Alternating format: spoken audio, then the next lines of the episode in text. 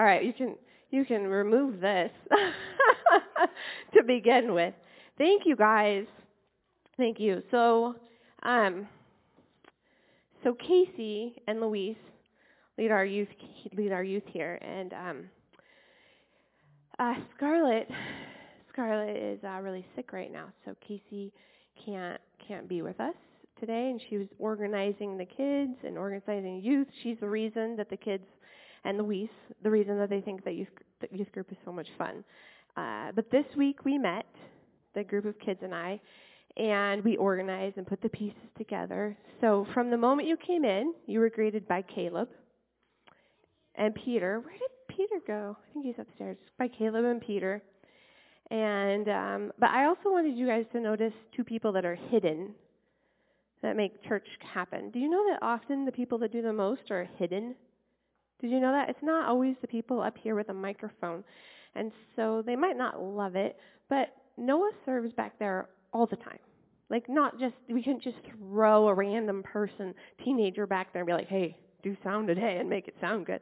So Noah, thank you. He gets up early. I don't know if you know, but teenagers don't like to get up early. He gets up at 8:30 on Sundays. That's you like to get up early, so thank you. And Sarah as well. They come at 8:30, and Sarah does this, uh, and it is not easy. We have a lot of adults. She's actually adult. She turned 18. Can you believe it? A lot of adults pulling their hair out back there, like, oh, this computer, and she does that for us as an act of love. Uh, it was really fun when I sat down with the kids, uh, the youth, on Thursday. We opened up our Bible and we looked at why do we come here.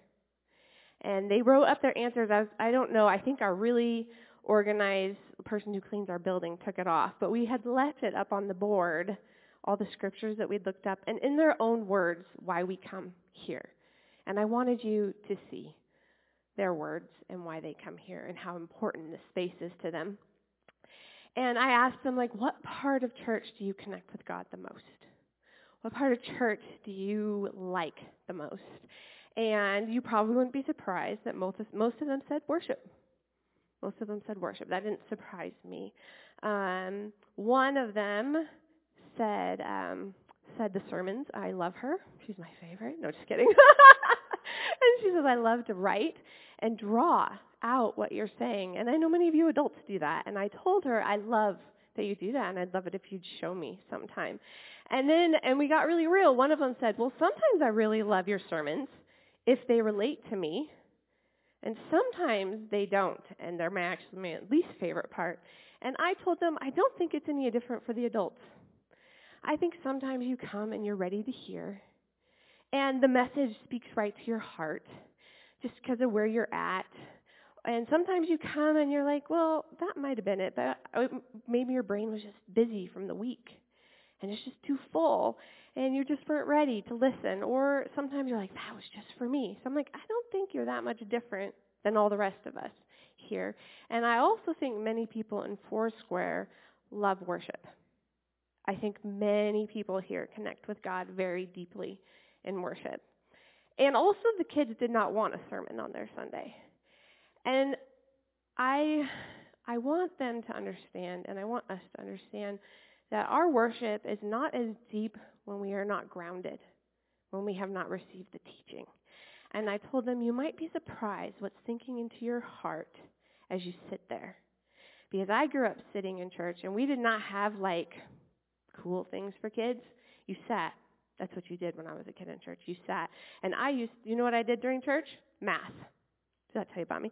I did math. So we had hymnals. Does anybody grow up with a hymnal? So I did math. And I would figure out how old everybody was when they died in my head. That was fun. Okay, that tells you a lot about me. But that's what I did during church. But you're listening and things are sinking into your heart. And sometimes I remember, I'm like, oh. And I told them as I was a kid, sometimes I'd be sitting there and thinking, I don't agree with my pastor on that one. And you can do that too. You can think, hmm, I don't see it that way. And start to ask God to show you how you might see it someday. And God shows you, like, because in my church, I was told things that you can't be a woman and you can't have a microphone. And I thought, what? You can't be a pastor. You can't be a missionary. You can't. And I thought, I don't know about that. And so you can sit there and be thinking and ask the Holy Spirit to begin to teach you and show you. And my church said, if you speak in tongues, it's from the devil. And I was like, what? Or you have the gifts that they're not for today. And then I went out on a mission trip when I was 16, had no clue what it was, and I started speaking in tongues. So I come back and I tell my pastor, and he's like, you better stop. That's of the devil. And I'm like, nope. I know it's not.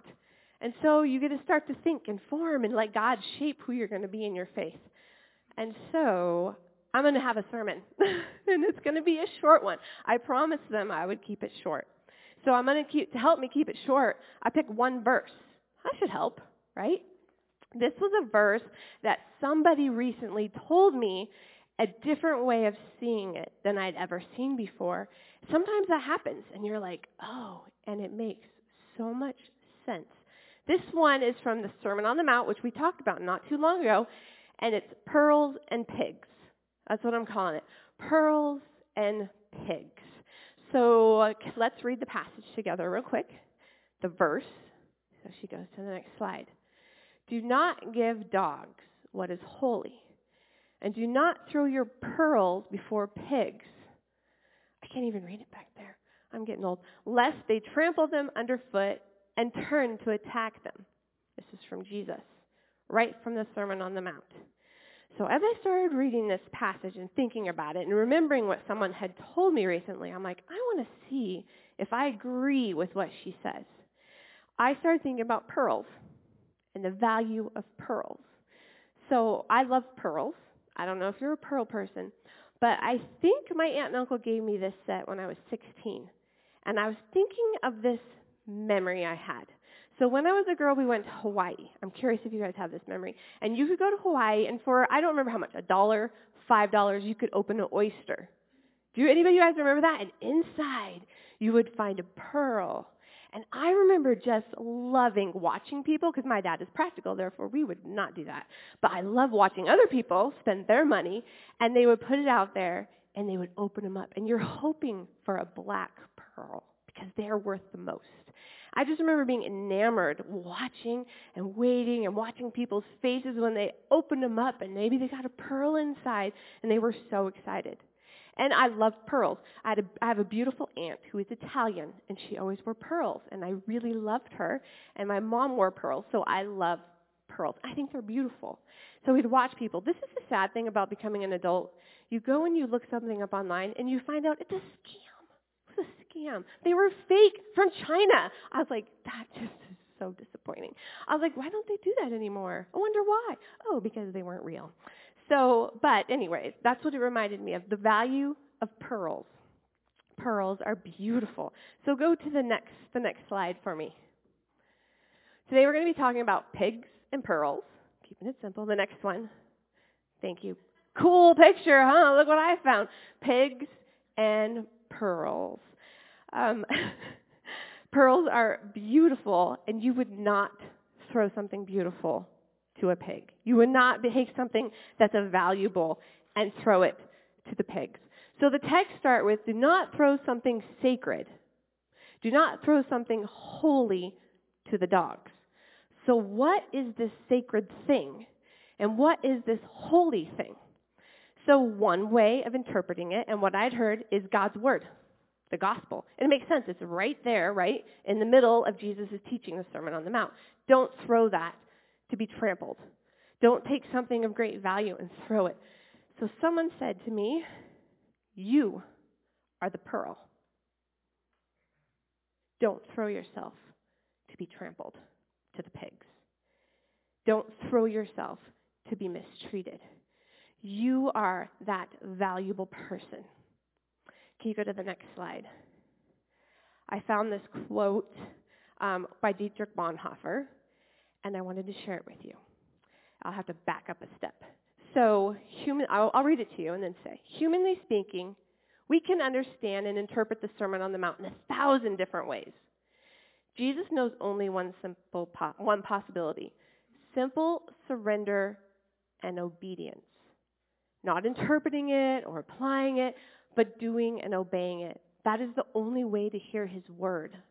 But again, he does not mean that it is to be discussed as an ideal. he really means us to get on with it. So Dietrich Bonhoeffer is saying, you can come to the Sermon on the Mount like a diamond, and we can talk about it from this angle. And we can interpret it from this angle. And we can look at it from here. But he's saying, I think one of you guys actually said it, maybe in prayer today, that we'd actually can do it, to live it.